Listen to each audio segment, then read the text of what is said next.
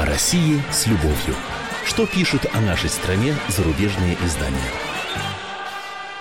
Здравствуйте, в студии замредактора отдела политики комсомольской правды Андрей Баранов. И, как обычно, я знакомлю вас с обзором наиболее интересных публикаций в иностранных СМИ о нашей стране.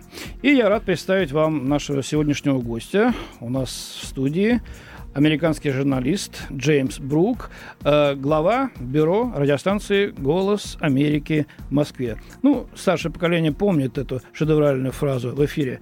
А, вы слушаете «Голос Америки» из Вашингтона. Мы ловили по нашим радиоприемникам. Здравствуйте, Джеймс. Рада вас здесь приветствовать. Ну, э, я отобрал несколько тем э, для сегодняшнего обзора. Э, и вот, э, естественно, ну, продолжают писать о Владимире Путине на Западе. Э, не нравится Владимир Путин нашим коллегам в большинстве своем. Ну, авторитарный правитель, э, царь, подавляющий любые протесты. Э, выступающий против прав человека, против э, нетрадиционных сексуальных отношений, об этом еще потом поговорим поподробнее. Но вот меня тут привлекла довольно странная публикация в французской «Либерасьон». Э, Эммануэль Гельмен Дешон пишет «Конец путинского царизма». Вот такой вот заголовок. Он предлагает пофантазировать читателям, оглянуться назад и представить, что было бы, если бы вдруг Владимир Путин внезапно удалился от дел. Э, президент Медведев был бы вынужден взять в свои руки инициативу, фантазирует Дэшон, он выступил бы с обращением к нации, в котором объяснил, что из-за проблем со здоровьем премьер-министр временно не может выполнять свои обязанности.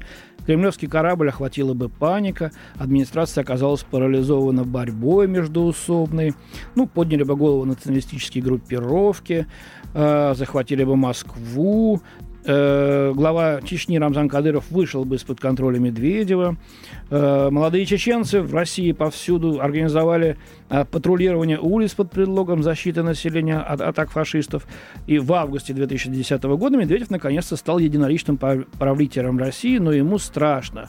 А в тот самый момент за тысячи километров от Кремля Владимир Путин довольно улыбался. Теперь он наконец-то мог полностью отдаться давнему своему увлечению рыбной ловли. Завершает вот свою фантазию журналист. Что это такое, я не знаю. Я на месте редактора выбросил бы это сразу в корзину. А, как считаете, Джеймс, а почему вот такую нелюбовь вызывает Владимир Путин в большинстве западных а, средств массовой информации? И вот а, даже вот такие фантазии а, рождаются в умах некоторых наших коллег. Да, Андрей Михайлович, я думаю, что это, это фантазия, это ерунда. Я думаю, что надо признать, если вам нравится или не нравится Владимир Путин, он один из самых опытных и самых э, умных э, фигур на политической сцене в, в мире сегодня. Он mm-hmm. уже 13 лет на власть. Это не случайно. Он очень э, умный по этому поводу. По-моему, он знает, он знает, как использовать власть и как использовать, может быть, так сказать, стратегию. Mm-hmm. Um, я думаю, что он в хорошем здоровье, у него только 60 лет. So, это, по-моему, это очевидно, что он идет до конца срока, и, может быть, будет, я не знаю, если третий, четвертый срок. Ну, нравится нравится, это, реальность. Но мы видим, что не нравится. А почему все-таки, как вы думаете, почему так критически настроены наши коллеги, многие, не все, конечно, но очень многие по отношению к Путину и к его политике? Это очень сложный. Uh, иногда я не знаю. Я думаю, что я думаю, что по поводу по стороне Владимира Путина им нравится, что Запад не нравится Владимир Путин. Mm-hmm. Им нравится это положение как uh, sort of антипопулярный uh, на, uh, западные глаза. И я думаю, что в этом времени его политический баз это почти антизападный баз, и он сохраняет uh, это баз. Mm-hmm. И, um, Понятно. Значит, антизападная, как считают на Западе, политика Путина вот э, вынуждает э, подвергать его острой критике. Э, но, может быть, это вот объективно так получается, что Россия все-таки остается пока еще самостоятельным игроком на мировой арене. У нашей страны есть собственные интересы, которые Путин пытается отстаивать. Это не всем нравится, и, наверное, поэтому э, его подвергают э, вот э, таким вот, ну, нападкам, но критике, скажем так. А у нас другие выборы будут скоро. Здесь в Москве 8 сентября мы выбираем мэра города. Ну, естественно, подавляющее большинство внимания, ну, 99%, отдано, конечно, Алексею Навальному. Вот э, что пишет The Washington Post американская. Э, Видимо, нет таких границ, которые российские власти не готовы переступить, чтобы травить или заставить замолчать Алексея Навального, харизматического блогера, ставшего лидером оппозиции и выставившего свою кандидатуру на выборы мэра Москвы. Это говорится в редакционной статье The Washington Post, editorial. Э, в российских средствах средствах массовой информации против него развернута очернительская кампания. В частности, его обвиняют в получении денег из-за границы, нецелевом использовании предвыборных фондов и в фашистских наклонностях.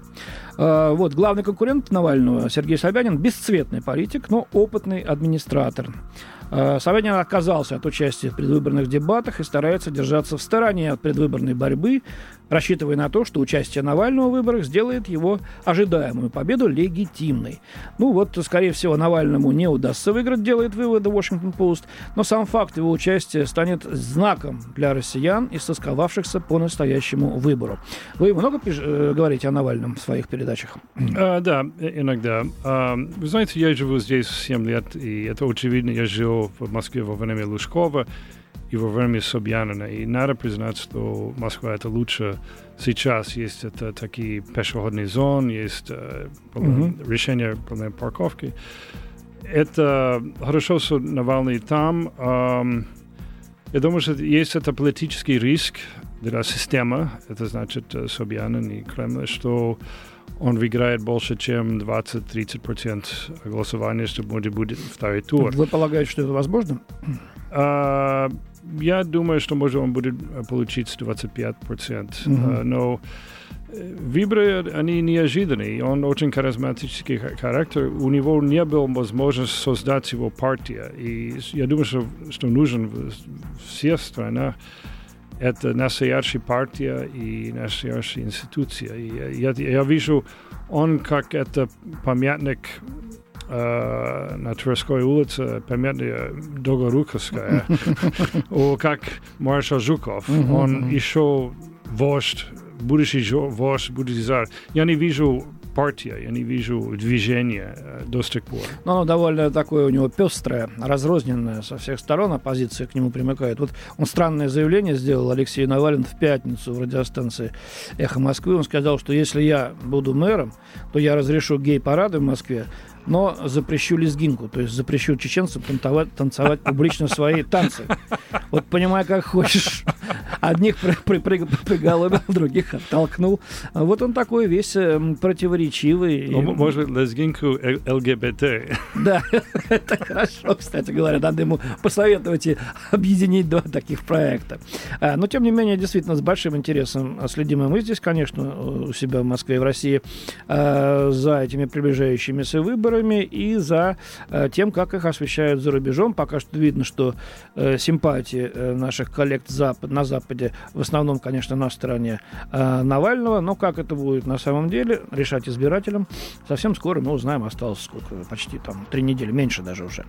Вот. Ну, а теперь я хотел перейти к той теме, к которой вынужден вот в последние недели возвращаться постоянно, хотя, честно говоря, мне бы уж самому бы и не хотелось бы, но приходится, потому что огромный совершенно массив публикаций продолжает появляться в иностранных газетах, касающийся антигейскому закону. Я напомню, принятый Госдумой, подписанный президентом закон о запрете пропаганды нетрадиционных сексуальных отношений среди несовершеннолетних. А, ну, вот просто шквал публикаций, причем так, так, таких, э, что э, так немножко уже становится ну, не, не по себе, настолько э, бескомпромиссен, э, настолько обличителен их тон. А, ну вот, например, э, пишут э, в, в The Washington Post опять обозреватель Дженнифер Рубин. Она обычно выражает взгляды американских консерваторов. Но вот э, ее идея, что политические лидеры, в том числе Обама, должны четко заявить, что не планируют присутствовать в Сочи и стоять плечом к плечу с Путиным. А, вот Бостон Глоуб пишет тоже американский. Слишком поздно переносить место проведения зимней Олимпиады 2014 года из Сочи. А, вот. Но э, надо подумать, чтобы запретить России проводить чемпионат по футболу в 2018 году. На это время еще есть. И э, заставить Путина, так сказать, уважать права Э, нетрадиционных сексуальных меньшинств, как это делается э, в цивилизованных странах на Западе. Я еще вернусь к этой теме. Э, вам много приходится освещать этот вопрос в вашей работе? Да, точно говоря, я, я надеюсь, что ваши слушатели, у них больше, чем 16 лет. Да, конечно, конечно. Мы поговорим об этом. А, я точно я буду напишу об этом.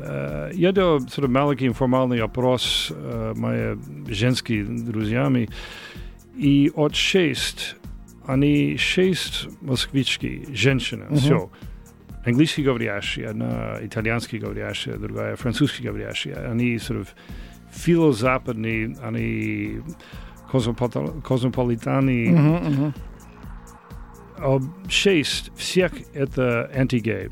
So, я думаю, что это мнение, если нам нравится, не нравится, это реальность. Что, uh, Но российское общество не готово пока да, к этому, да, это реальность. И, и so, это мнение сегодня. И это новый uh, закон антигейской пропаганды, бла-бла.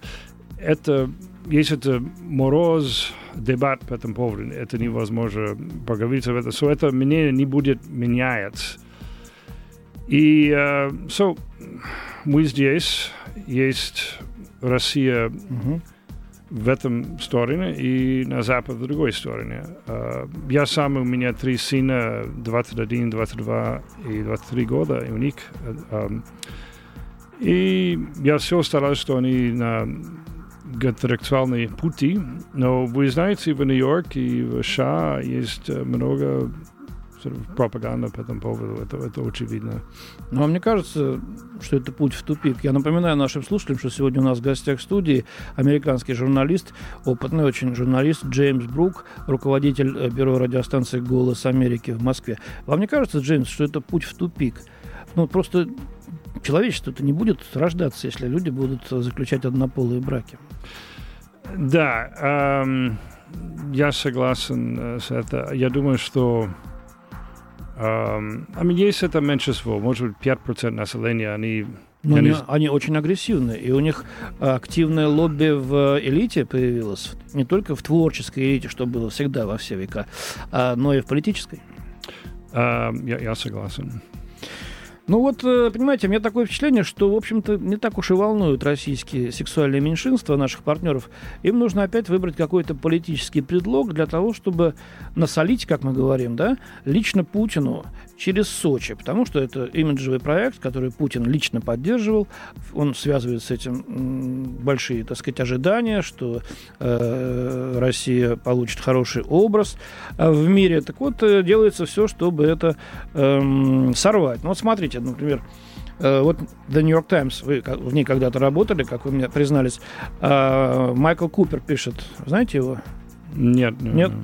Любители оперы создали онлайн-петицию с требованием да. Да, посвятить премьеру оперы Евгений Онегин, которая вот в Метрополитен опера в Нью-Йоркском э, пройдет э, 23 сентября, посвятить ее э, требованиям э, защиты секс-меньшинств. Э, и что интересно, э, оба ее российских участника, дирижер Гергиев Валерий и певица Анна Нетребко, в ходе президентской кампании 2012 года поддержали Путина, сообщается в статье. То есть вот и нашему Гергиеву и Нетребке тоже досталось. Но, правда, пока петицию подписали очень мало по интернетовским, так сказать, меркам, всего 2200 человек. Но мне кажется, это как-то, ну, нечестно, что ли, ну, некрасиво. Или, может, мы такие отсталые здесь чего-то не понимаем. Просветите нас, пожалуйста. Well, you know, я думаю, что у, у, у них все... Большинство у них нет э, детей. У, у них много времени, много денег. И они Это все правда, да. очень хорошо используют интернет. Что будет в, по, по, по поводу э, зимней Олимпийской игры на Сочи? Да. По-моему, не будет бойкот. Но будет это маленький протест, you know, знамя и, и так далее. Uh, я думаю, что кто приятно все это, это исламские террористы. Я думаю, я представляю, что в, на лесу в я не знаю, Чечня, Ингушетия, они сидят в лесу, они, mm-hmm. черт, никто интересует нас. Ну да, все интересуются, да. Все интересуются зна, э, радугу, да, знаменем с радугой. Да. Вот еще один эпизод на эту тему, когда чемпионки мира в эстафете 4 по 400, наши бегуни на недавнем чемпионате мира по легкой атлетике здесь, в Москве, поцеловались на пьедестале, все стали писать, что это вот они выражают солидарность с геями. Ну, правда, потом спортсменки с возмущением это опровергли, но тоже это показывает, к сожалению, как как вот эм, не хватает нам взаимопонимания. И я считаю, что журналисты ну, должны, помимо того, что информируют своих граждан, своих слушателей, своих читателей, они должны способствовать наведению этих мостов, честно говорить о том, что есть. А правда состоит в том, что российское общество ну, не относится так же толерантно пока что к сексуальным меньшинствам, как на Западе. Да и во Франции мы видели, какие миллионные демонстрации выходили на улицы городов с требованием сохранить настоящую семью, а их разгоняли слезоточивым газом. Так что не все так однозначно. Э, и призываю нас всех не прибегать к двойным стандартам. Ну что ж, большое спасибо, Джеймс. У нас в гостях был руководитель бюро радиостанции «Голос Америки» в Москве Джеймс Рубин. А я, замредактор отдела политики Андрей, э, газета «Комсомольская правда» Андрей Баранов. Прощаюсь с вами. Всего доброго. О России с любовью. Что пишут о нашей стране зарубежные издания?